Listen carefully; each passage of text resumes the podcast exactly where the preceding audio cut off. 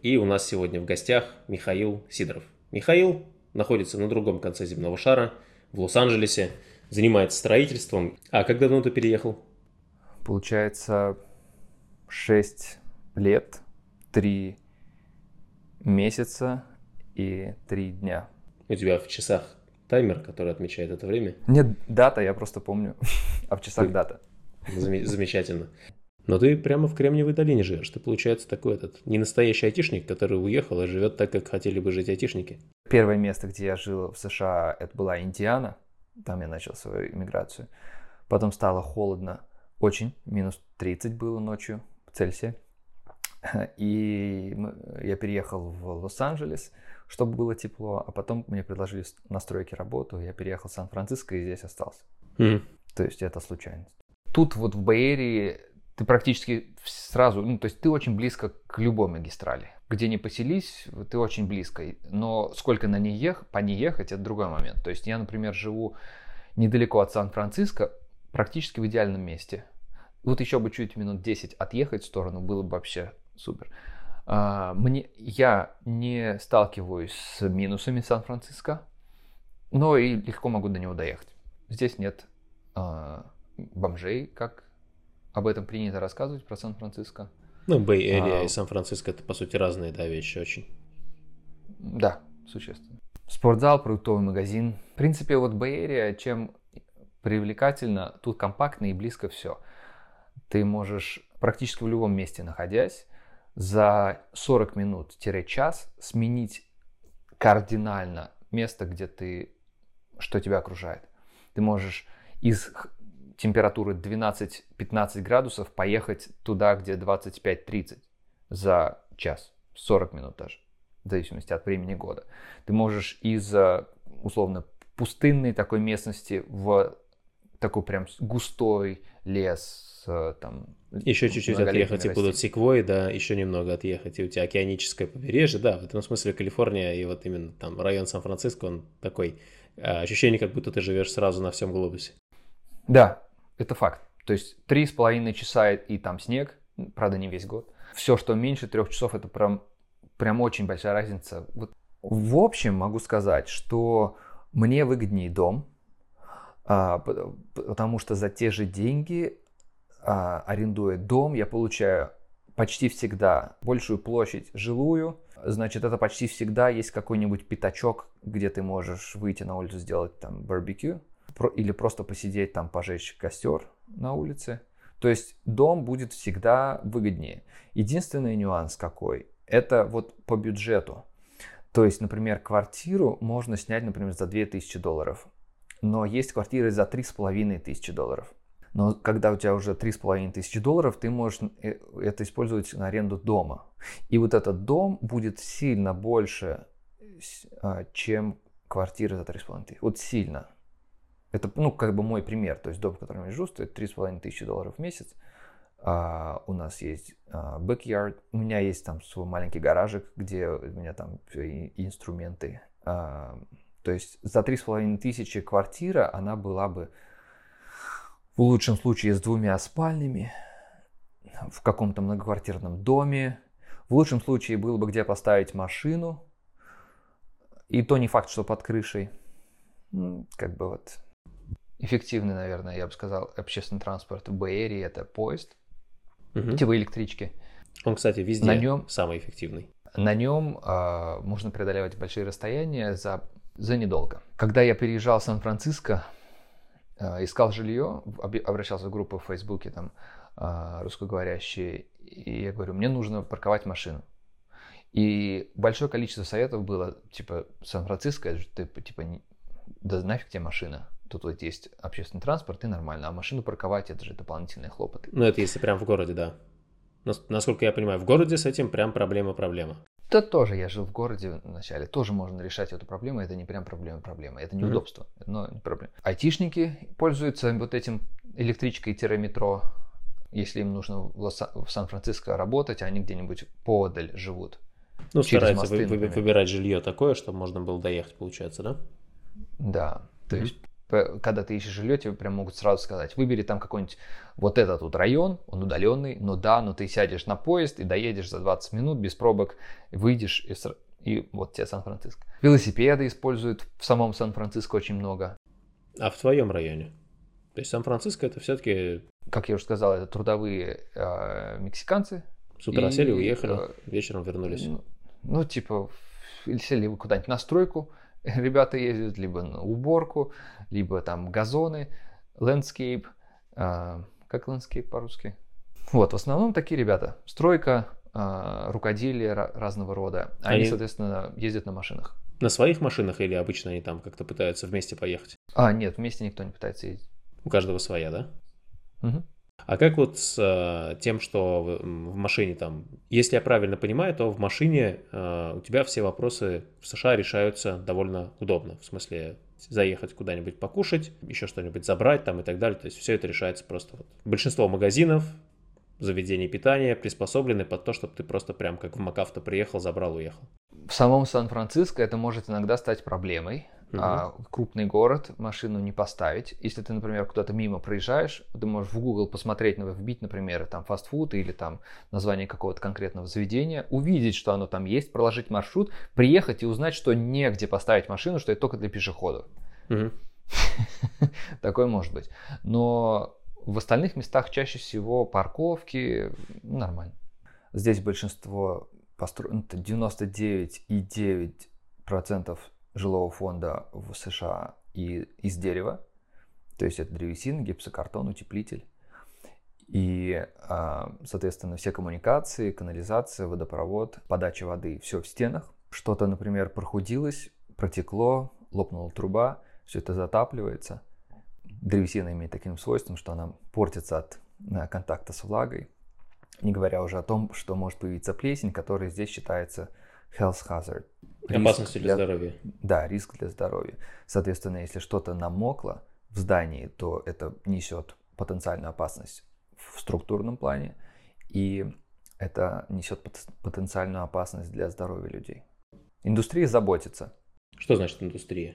Это строительные нормативы, определенные стандарты. Я заметил, что они здесь очень заботливы по отношению к людям, прям очень, мне это очень нравится.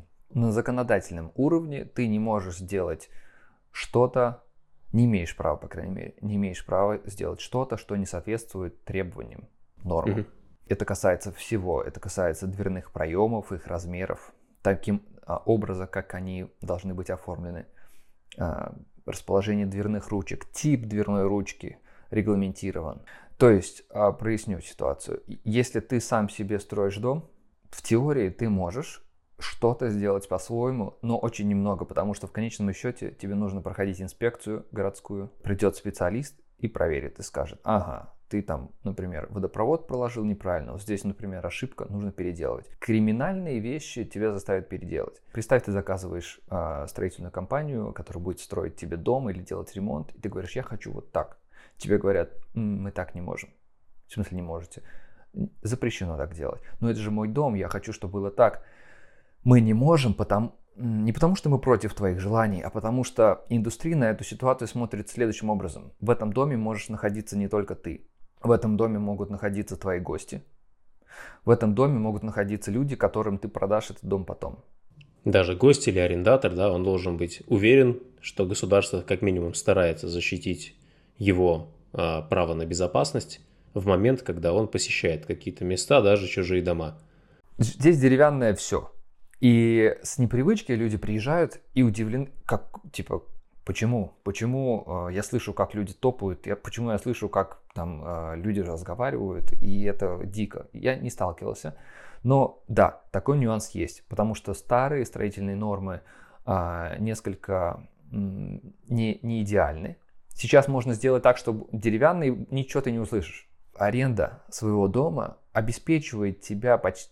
гарантии, что никто не будет топать на тебя сверху и снизу. Если это твои родные, ты скажешь: ша, типа, на цыпочках все. Это, как бы, ты это контролируешь. Если это твои соседи сверху, ты ничего не сделаешь. Давай подойдем к машинам. То есть, почему 4 машины? По разное назначение у каждой. Да ладно, мы же знаем, что в США все машины дешевые и хлам вообще.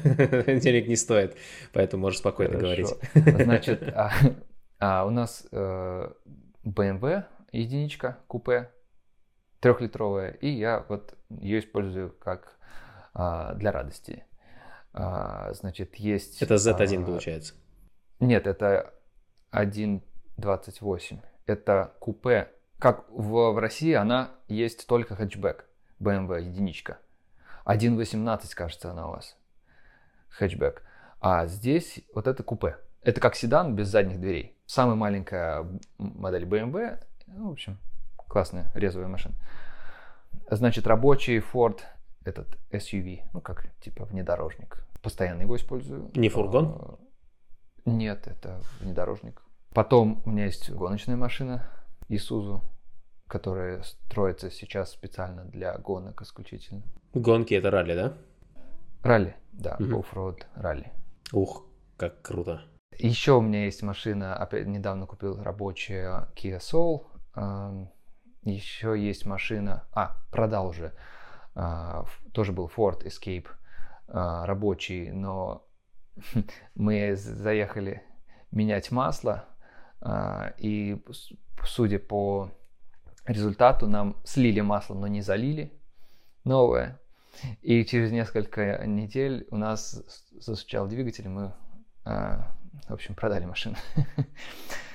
Потом я покупал на аукционе тачку. В общем, у меня постоянно много машин, и у каждой свое предназначение. Не так, что вот ты покупаешь одну и делаешь ее, и используешь ее для всех задач. Просто много машин для каждой задачи. И тебе, получается, все эти 4 машины примерно, да? Примерно, ну, надо иметь возможность расположить рядом с домом. Угу. А ты как их располагаешь в итоге? Прямо на территории дома и на там, лужайке при домовой территории или на дороге общего пользования тоже? У нас только одно место, которое на территории дома. Угу. И там стоит, ну, купе. А остальные стоят просто вдоль улицы. В гараже места нет. Гараж здесь маленький, он там либо для 3 мотоциклов, но я использую просто для хранения вещей. Это наш типа мини-офис. Угу. Строительный. Ну, строительный, да, понятно. А у остальных такая же ситуация? То есть у твоих соседей, например? То есть они тоже, получается, просто хранят на улице или как? Да, большое количество людей хранят машины на улице. Ну, на общей дороге, получается, да? Угу. Штрафы за то, что оставил машину, как раз на машины, если она все-таки оставлена, не эвакуируют, но назначают прям серьезный штраф, да? Значит, штраф зависит от города. Вот у меня, например, город Сан-Бруно, пригород Сан-Франциско. То есть для тех, кто живет не в Bay Area, это все равно Сан-Франциско. Это как Кировский район в Казани. У нас $40 стоит, если ты не убрал машину во время уборки. Прям в Сан-Франциско это может стоить там $80-100. Ну, по американским меркам вроде бы небольшой штраф. Не критично. Но в те времена, когда я получал эти штрафы, ситуация материально была сильно хуже, и это становилось прям проблемой. Ну, больно, да, было. Вот когда эвакуируют, и в Сан-Франциско очень часто это бывает, там есть улицы, которые в вечерние часы, когда люди с работы возвращаются, нужно освободить, чтобы полосы были все свободны.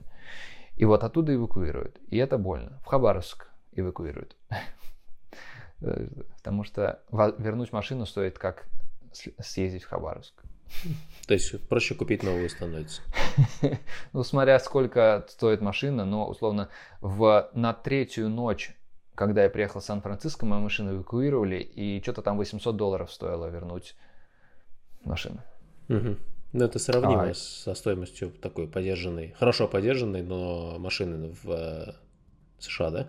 За $800 я не встречал машин, в которые я бы мог ездить, но есть возможность, наверное, купить что-то, что будет передвигаться за эти деньги. Интересно. Я полностью поддерживаю вот эти штрафы относительно уборки, абсолютно. Чтобы было чисто. Вот, все правильно делают. Ну, то есть, вот я замечал, что свое ощущение там в России, например, вот штрафы ассоциировались просто с тем, что тебя просто... С несправедливостью макнули лицом в грязь, да. Что такое? Типа, государство тебя поимело. А здесь ты такой понимаешь, окей, если не будет штрафа, у меня будет грязная улица, будет мусор валяться. И я хочу, чтобы были штрафы, чтобы все было чисто. А это объясняется как-то? Опытным путем. То есть, ну, например, я вижу... не читал каких-то буклетов на эту тему, там, рекламы на эту тему и так далее. То есть до тебя не доносилась эта мысль, да? То есть это само пришло. Насчет машин. Я помню давно-давно, когда в Казани начали движение в сторону ограничения парковок. То есть в центре, например, был период, когда не было запретов на парковку, не было автобусных полос. Ты мог парковаться прям буквально везде. И это создавало неудобства, это создавало там меньший проезд, большее количество машин. Это создавало неудобства для автомобилистов, в первую очередь. Реально, припарковаться было негде. Когда появились платные парковки, я смог нормально приезжать к нотариусу и не крутиться по там 2 круга вокруг квартала в Казани, пытаясь найти место для парковки, потому что платная парковка давала мне, да, возможность заплатить 50 рублей, но спокойно оставить машину, сходить к нотариусу, сделать свои дела и уехать. Да, в конечном итоге все привыкли, но вначале это воспринималось так, что правительство хочет нагнуть людей, дополнительно заработать на них, денег, вот эти все вот идеи. А потом в итоге стало понятно, что за этим будущее. У нас не организована вот эта вот тема с уборкой автомобилей. Даже во дворах многоквартирных домов это каждый раз борьба там председателя ТСЖ со всеми остальными, чтобы даже зимой обеспечить, чтобы машины уехали, чтобы приехал грейдер и мог там убрать снег. Причем то есть все у нас работает. Здесь бы просто решалось. Не убрал машину, приехал эвакуатор и увез твою машину. Произошла уборка, ты такой, а почему? А тебе сказали, ну, чтобы чисто было. Ты такой... Там мне дедушка еще рассказывал про... Он рассказывал что про какого-то чувака, который проводил какие-то расчеты, и заключение было такое, что в городах и не следует двигаться по пути увеличения дорожного полотна, улучшения для автомобилистов. То есть это было бы преступлением, потому что ты делаешь шире дороги, удобнее проезд, больше машин будет появляться, больше желающих будет в этом городе жить, ездить на тачке. Соответственно, чем шире и удобнее автомобилисту, больше будет машин. И это будет бесконечная гонка, потому что, улучшая дороги, будет больше машин. Там даже фишка не в том, что всем становится лучше автомобилистам, становится хуже другим. То есть да. В городе место ограничено, когда ты сделал больше дорог, стало хуже другим. Тем, кому стало хуже, думает, так, следующую зарплату я потрачу уже на машину в кредит. И все улучшение тут же пропадает. Пропало. Да. Оно работало. Причем для автомобилистов тоже. То есть они вроде как там только успели порадоваться, но нет. Автомобиль, он тоже потребляет место, и причем потребляет немало. То есть стоячий автомобиль потребляет минимум 15. Это если как-то очень невероятно удобным образом подъездные пути расположены. А если это выделенная парковка, то он потребляет 30. Потому что 15 и еще плюс 15 на подъездные пути. То есть я вот управлял огромной парковкой на 1000 машиномест, и я удивлялся, а почему здесь 30 тысяч квадратных метров? Вроде всего 1000 машиномест, да? А потом, когда мне приходил счет на уборку этих 30 тысяч квадратных метров летом от грязи, а зимой от снега, я что-то прям очень думал, как бы мне там это вот асфальт-то засеять, видимо, газоном. И точно надо начинать брать деньги с людей. Нормальный человек заборы по краям дорог в автомобиле воспринимает как приглашение разогнаться. Я вышел на хайвей, мне сделали тут безопасно, тут безопасно. Проблема в том, что когда заборы начинают применять в городе, возникает хайвей в городе, но забор он очень быстро заканчивается. А плюс он еще снижает видимость, и из-за забора ребенка там, или автомобилиста, или даже велосипедиста ночью будет не видно. Если ты ночью едешь, у тебя фары этот забор освещают, и за ним все становится слишком черным. А ложное ощущение безопасности уже возникло. И там скорость повышается автоматом. То есть куча примеров из США, которые мы обсуждали, когда на дороге просто рисуют какой-то рисунок. Тут же снижается ощущение вот этой вот безопасности для автомобиля, повышается внимание, снижается средняя скорость и максимальная скорость. Большое спасибо, Михаил, за участие в записи. Вот. Совершенно отдельное спасибо за то, что выделил время пообщаться. Подписывайтесь на наш канал «Мамкины урбанисты». Его легко найти практически в любом месте, там YouTube, Яндекс, подкасты, Apple подкасты и так далее. По запросу «Мамкины урбанисты» ссылки будут у нас. Есть телеграм-канал, в котором мы публикуем эти ролики, и их можно обсудить.